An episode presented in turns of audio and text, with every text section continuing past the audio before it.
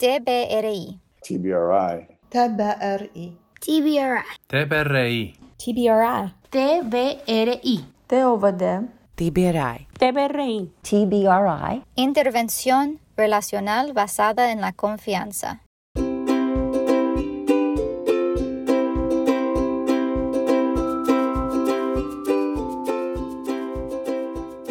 TBRI es una intervención basada en el apego e informada sobre el trauma que está diseñada para satisfacer las complejas necesidades de los niños vulnerables. TBRI utiliza principios de empoderamiento para abordar las necesidades físicas, principios de conexión para las necesidades de apego y principios de corrección para desarmar los comportamientos basados en el miedo. Mientras que TBRI está basado en años de apego, procesamiento sensorial e investigación en neurociencia, el corazón de TBRI es la conexión.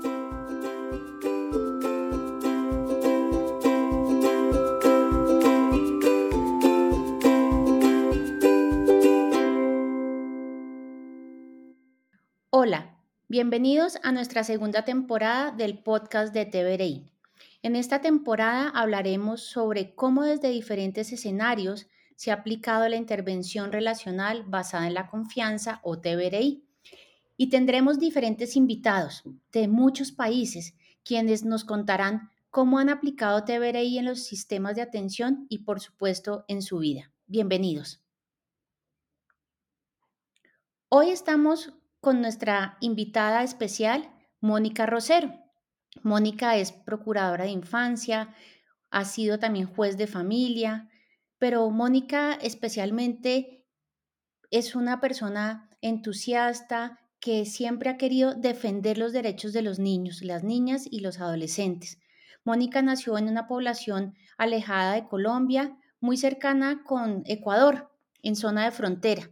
Es la tercera hija de un matrimonio que, como ella lo describe, cimentada en valores tradicionales, en el amor, la esperanza, el trabajo y esa identidad cultural. Desde, desde niña, Mónica sintió un llamado a defender los derechos de los demás. Eh, Mónica, hola, ¿cómo estás? Hola, Andrea, para mí es un gusto acompañarlos en este momento. Estoy muy, muy feliz. Gracias por la oportunidad. Muchas gracias, Moni. Primero me encantaría que les contaras a las personas que nos escuchan cómo desde adolescente, cómo desde niña incluso, sentiste tú ese llamado a, defender los derechos de los demás. Sí, para mí creo que fue desde muy, muy niña cuando eh, noté que en mi entorno a mi alrededor eh, había inequidad, injusticia, situaciones que entristecían a mi madre. Yo vi llorar a mi mamá por esas situaciones y no, no comprendía el porqué, pero sí sabía que debíamos generar un cambio. Y en mi madre también encontré eh, ese cimiento y esa fortaleza para creer en mí, en mis capacidades y a partir de allí ayudar a los demás.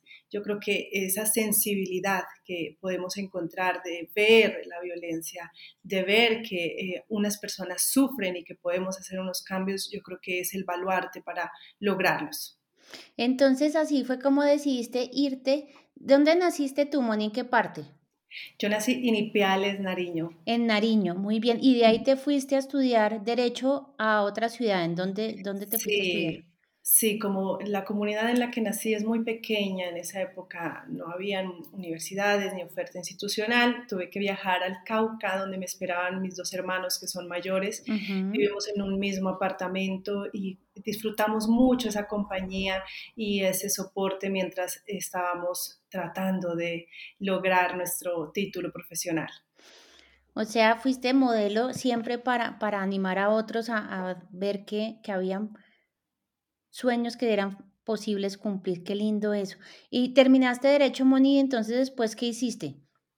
Bueno, yo pensé que por mi edad debía competir no con la experiencia, porque no tenía en ese tiempo cómo mostrar que tenía capacidades para servir a los demás. Entonces me enfoqué mucho en estudiar y pensar que a partir del estudio podemos lograr conocer. El conocimiento nos abre muchas puertas. Y yo creo que esa fue una de, las, como de los tweets en mi vida que me ayudó a poder lograr lo que hoy estoy disfrutando. Tú tienes un doctorado, ¿no, Moni? También. Sí, sí, yo hice mi doctorado en Madrid, en España. Eh, es un título oficial, así que también ejerzo como doctora acá en mi país, en Colombia. Ay, qué bueno. ¿Y te tengo que llamar doctora o, con cariño le sigo diciendo Mónica? Mónica, Mónica, nada más. Porque esa sí es doctora de verdad. Muy bien. Listo, Moni. Eh, ¿Cómo fue eso de ser? Me gustaría, si quieres, un poquito para quienes nos oyen en otro país, explicarles eh, qué hace un juez de familia y actualmente qué haces tú en la Procuraduría. Bien, bueno, en, ese trabajo que les, que les cuento, en ese propósito eh, de ejercer mi carrera, tuve muchas personas que me ayudaron y comencé a trabajar en la rama judicial. Primero en asuntos penales, es decir, donde había un rigor, donde había que aplicar términos de justicia distributiva, entonces el que la hace la paga, en fin, un tanto como en una ley del talión. Luego eh, fue la vida llevándome también a acercarme a las situaciones y los, y los problemas familiares cuando interviene como jueza de adolescentes, donde ya las problemáticas como el consumo de sustancias psicoactivas, como el abandono que sufrieron estos niños hace que después ellos lleguen a delinquir.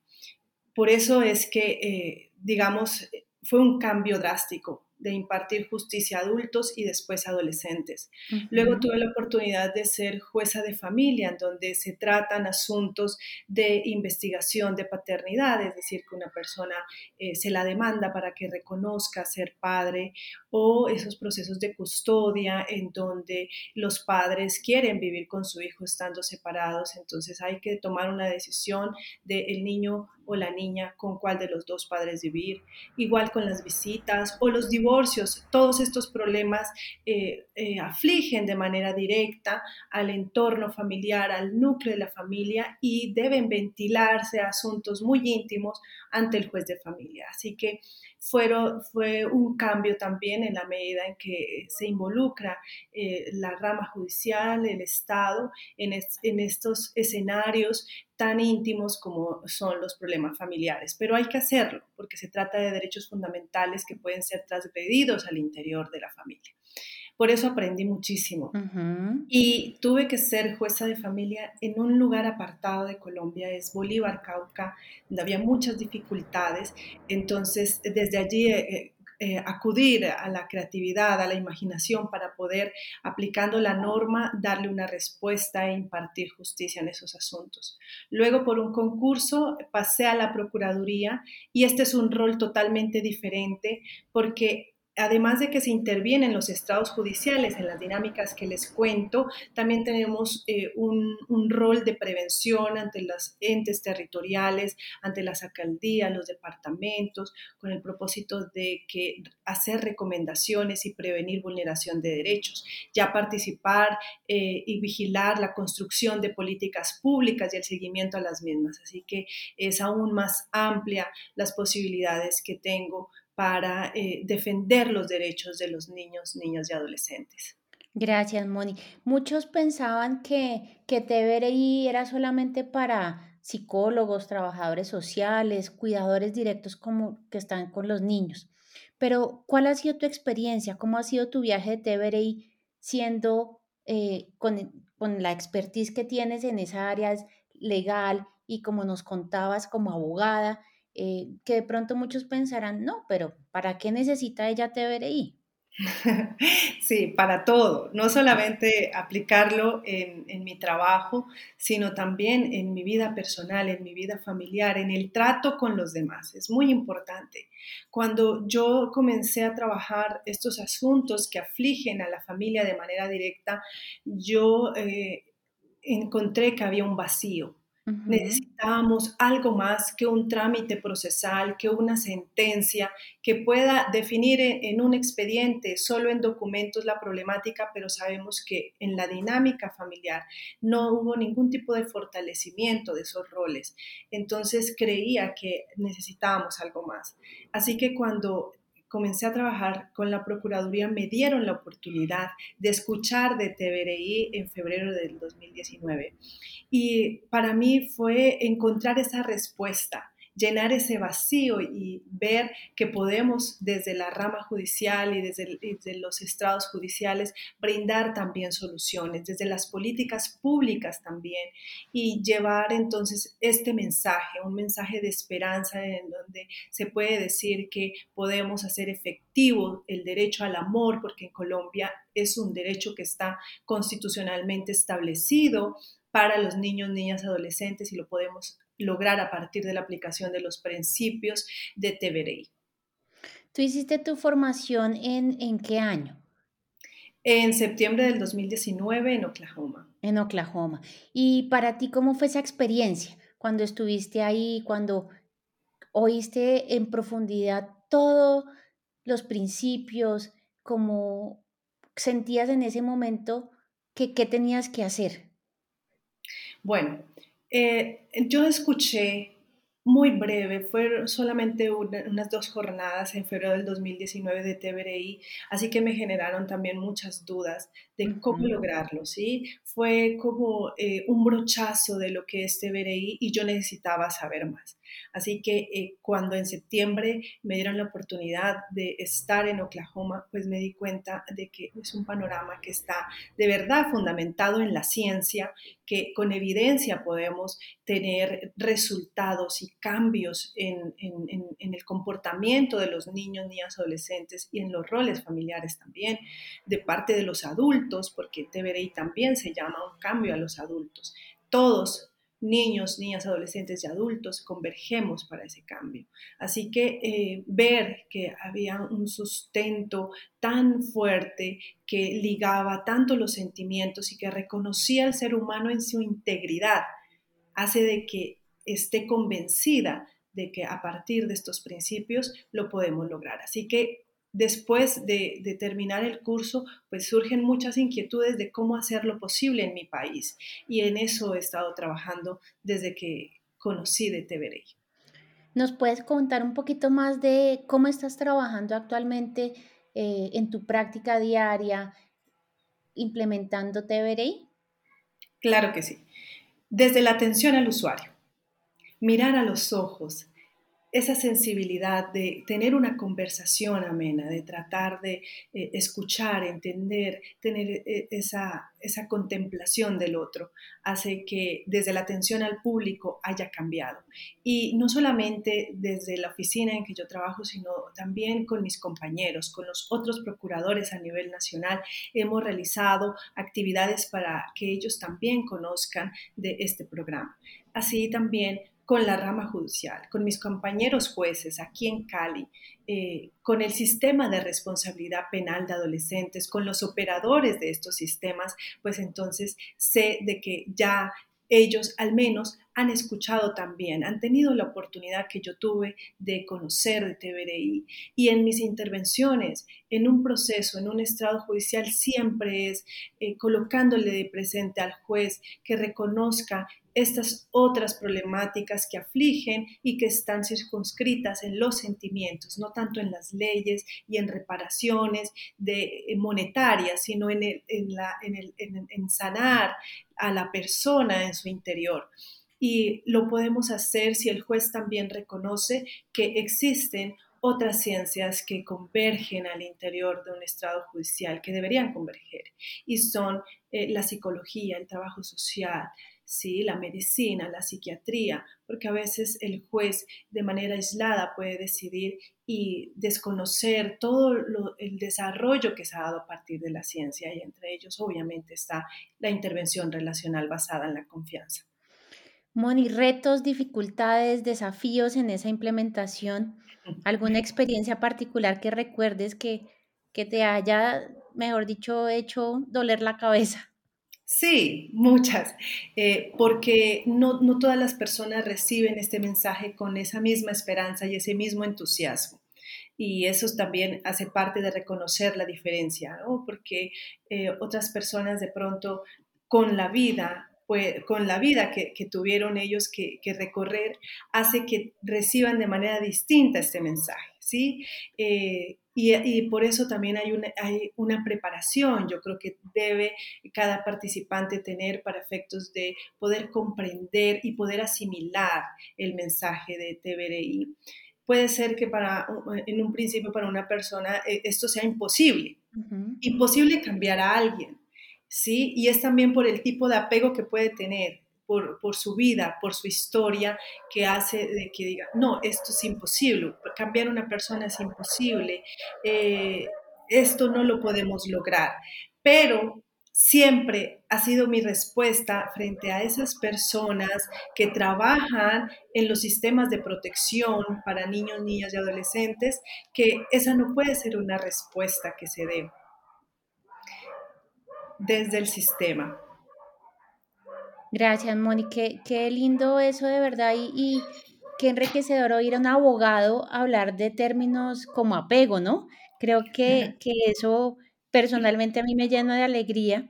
Eh, creo que espero que los abogados sientan lo mismo cuando los psicólogos hablamos en términos de leyes y autos y tutelas y demás.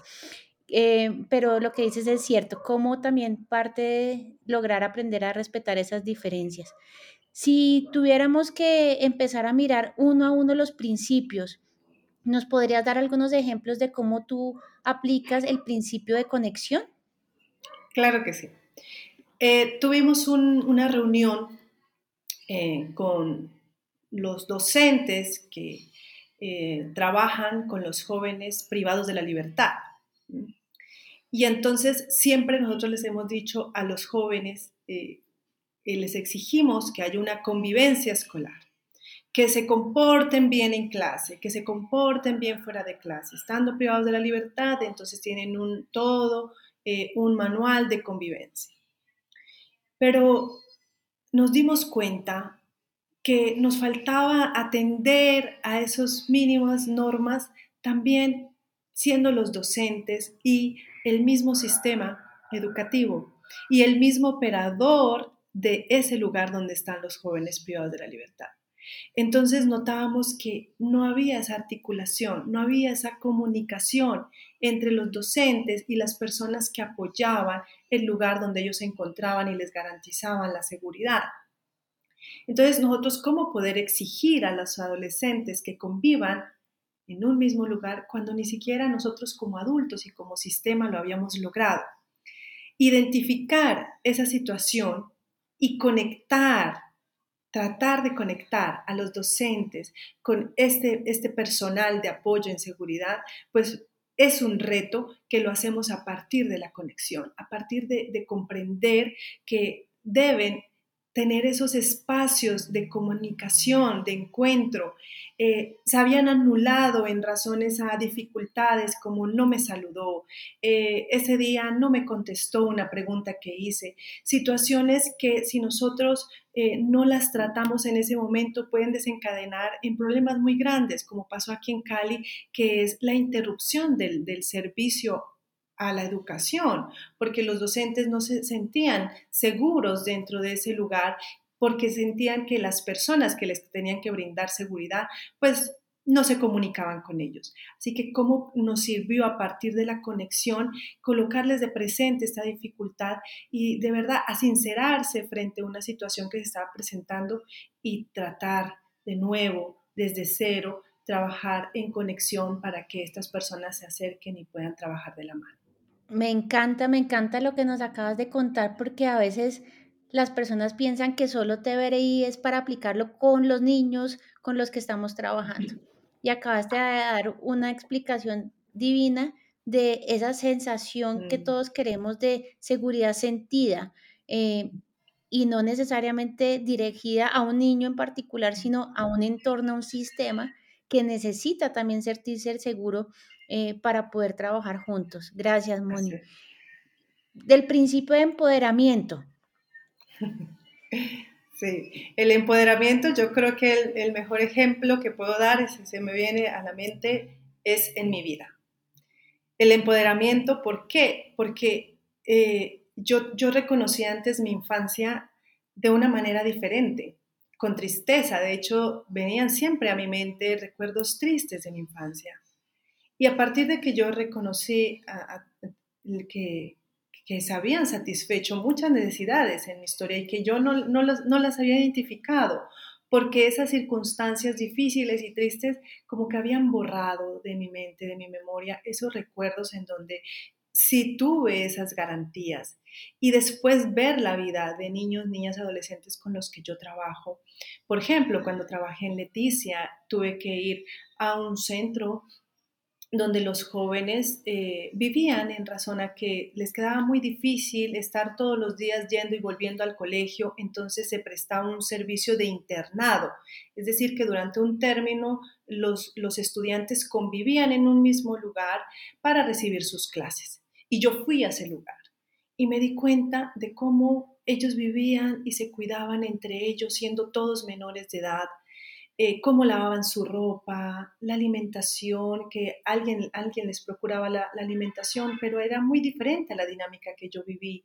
Entonces, mirar ese, esa realidad y después volver a mi infancia y darme cuenta de que todos los días yo iba a clase, todos los días había transporte, un desayuno delicioso, cuando volvía estaba todo servido, todo estaba ya perfectamente eh, en el tiempo eh, cronometrado para que funcione y era una comida deliciosa. Yo después podía tomar una siesta, podía después mirar televisión un rato y después hacer mis tareas. Esa rutina, reconocer que existió esa rutina, que mis necesidades fueron satisfechas a cabalidad por mi familia y, que siempre eh, crecí con mis hermanos y jugué mucho con ellos y siempre estuve segura, pues hizo de que me empodere y, crea que eh, mi vida fue diferente. Así que esos recuerdos nunca más volvieron a mi mente y hoy me siento más tranquila para poder trabajar por esos niños y niñas y adolescentes que no tuvieron o que no tienen esa infancia que yo tuve, pero que a partir de, mi trabajo puedo cambiar, al menos en algo, apaciguar al menos en algo esa realidad. Y con certeza ahora le puedes también hacer ver a quienes trabajan contigo que eso es importante, que eso de pensar en la alimentación, de pensar en el espacio, en el lugar en el que estamos, en las rutinas como los mencionaste, eh, es parte del proceso también para, para, ayudar a las personas a, tener éxito. Creo que el siguiente principio puede ser el más complicado, eh, porque lo decías al inicio, cómo, cómo unir los dos mundos donde lo punitivo tiene que estar, donde el castigo a veces se ha entendido como la manera. ¿Cómo has podido aplicar ese principio de corrección? Bueno, eh, cuando eh, he acompañado estas eh, reuniones que hemos hecho con defensores de familia, con operadores, ¿sí? yo siempre escojo el principio de corrección para poder intervenir, para participar, porque quisiera siempre aprender más de la corrección. De hecho, cuando yo conocí de TVRI decía, bueno, pero la corrección, ¿dónde va? Porque ese es uno de los grandes temores. Se cree que por eh, aplicar TVRI no, no ejercemos corrección.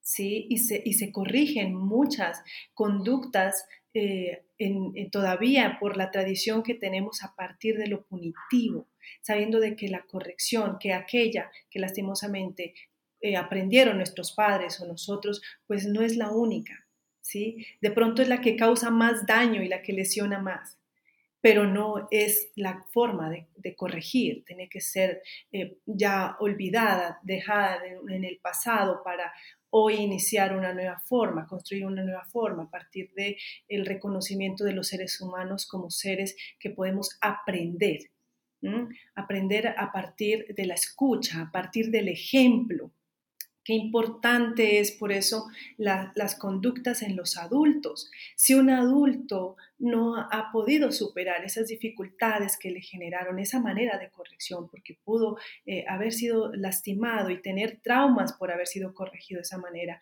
pero si no lo supera, muy seguramente va a repetir ese ciclo porque en su cerebro todavía va a reconocer que esa es la única forma de corregir. Así que la corrección la podemos lograr a partir de la interacción, siempre conectados. Siempre que queremos corregir debe haber conexión y todas las necesidades deben estar satisfechas. No podemos corregir a un niño que tiene hambre. No podemos corregir a una persona que tiene necesidades.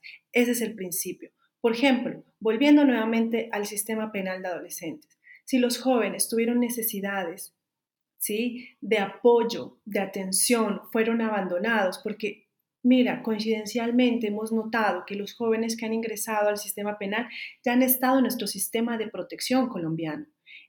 Y entonces, ¿por qué no garantizamos aquellas necesidades estando en protección pudo haber sido que después pasaron al sistema penal ya con una conducta delictiva. Ese seguimiento entonces que hemos hecho es para mostrar que los procesos de restablecimiento, antes que corregir, deben tratar de restablecer esos derechos, es decir, de satisfacer esas necesidades mínimas que todo niño o niña merece por su condición de edad. Entonces, si nosotros le apostamos a una nueva forma de corregir que va eh, de, resorte, de responsabilidad de los adultos, podemos hacer que estos niños no sufran más, más traumas. Creer que ellos tienen las capacidades, por ser seres humanos, de aprender, ¿sí? A partir de la repetición de una conducta, a partir del acompañamiento que le pueda hacer un adulto, pues lo podemos lograr.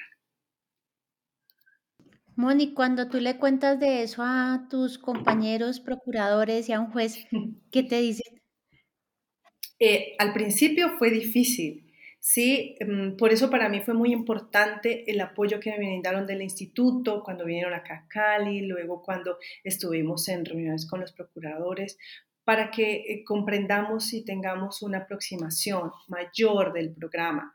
Porque pudo haber pasado como en mi caso, que apenas recibí al principio unos brochazos y tenía muchas dudas. Así que seguimos como en ese trabajo porque esto es de todos los días, o sea, todos los días en la interacción con las personas debemos aplicar TBRI y tiene que volverse una cultura, casi, casi como un acto de reflejo. Entonces, eh, es, a veces dispendioso porque el proceso, el proceso judicial está diseñado para unas etapas rigurosas y demás, pero mostrarle al juez que debemos garantizar, por ejemplo, el derecho al amor, porque si está establecido como un derecho, pues tiene que hacerse efectivo para los niños y niñas y que le corresponde a él como autoridad judicial, pues atenderlo. Entonces hace que nos tomemos una pausa y que podamos articularnos con eh, las otras ciencias, como les explicaba, con profesionales de la psicología, del trabajo social, con articulación, por eso en el Instituto Colombiano de Bienestar Familiar, que cuenta con estos profesionales y que mucho nos ha ayudado, o con el sistema de salud también. Entonces, eh, lo han hecho, lo han hecho y, por eso yo estoy muy orgullosa de los jueces de Cali con los quienes yo intervengo porque atienden estas recomendaciones sabiendo de que más allá de terminar un proceso debemos impactar de manera positiva en la vida de esa familia. Qué maravilla tenerte a ti y, contar em, con tu entusiasmo y con tu liderazgo para que ojalá sean otros eh, en el mismo sector que se unan a, este viaje maravilloso. ¿Qué ha cambiado de Mónica como persona durante este viaje que has hecho desde el 2019? Mucho, como ya lo dije, el reconocer mi infancia de manera diferente me da una paz, siento una tranquilidad, eh, que lleguen a mi vida eh, recuerdos que de hecho hace muchos años ya había olvidado y que me sorprendan de manera muy grata porque son recuerdos felices, rodeadas de mis hermanos, de, mi familia, pues hace de que eh, vea mi historia diferente y eso es algo muy, muy grande en mi vida, porque tener que eh, tuve eh, o tener esa infancia hace que me proyecte, que mi presente y mi futuro se proyecte de manera positiva. Y, em, y eso me da más, más fuerzas, más motivación para trabajar por los niños y niñas de mi país. Y ahora, como TVI también me ha brindado la posibilidad de hablar del programa con otros estados, siento que también estoy aportando algo para esos niños y niñas de otros países y eso me llena de mucha felicidad. Por eso agradezco muchísimo que ustedes me brinden eh, esa posibilidad de continuar en este programa. Muchas gracias. Moni, para finalizar, ¿qué mensaje le quisieras dar a las personas que nos están escuchando, particularmente a las que están trabajando en tu mismo campo y para las que están en posiblemente en otros sectores? Bueno, eh, el mensaje es que siempre podemos hacer algo. Ante los casos más difíciles, ante los casos que eh, hacen que nuestros ojos se llenen de lágrimas, siempre podemos hacer algo.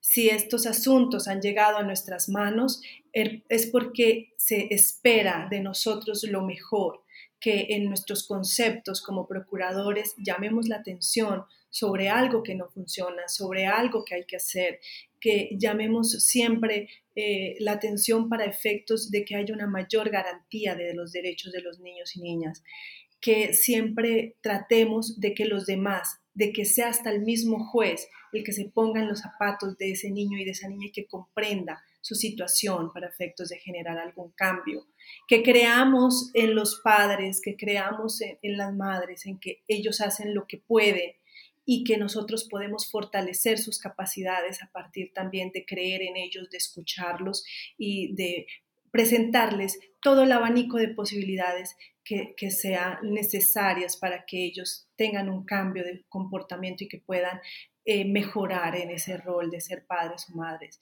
Y eh, a los demás, a la sociedad, a todas las personas que me escuchan, todos podemos ser algo por la niñez. Es una responsabilidad que tenemos todos los seres humanos porque se trata de seres que requieren de toda nuestra atención y de todo nuestro cuidado. Así que ahí les dejo a todos ustedes ese, ese compromiso con la niñez. Pues Mónica Rosero, muchísimas gracias por acompañarnos en esta conversación que estoy segura, convencida que motivará a otros, que les ayudará abrir su corazón, pero también que les ayudará a como avivar, digo yo, esa, esa llamita de la curiosidad, de querer saber más, pero con todo el corazón te agradezco eh, y comparto contigo lo que dices. Todos tenemos responsabilidades, todos podemos hacer algo por la niñez. Así que muchas gracias por acompañarnos el día de hoy y en nuestros próximos episodios tendremos otros invitados que compartirán su experiencia. Muchas gracias. Gracias a ti. Saludos a todos. Gracias. Adiós. El podcast de TBRI es producido por el Instituto de Desarrollo Infantil Karin Purvis en TCU. Para obtener más información sobre TBRI y los recursos mencionados en este episodio, visita la página de notas de este podcast.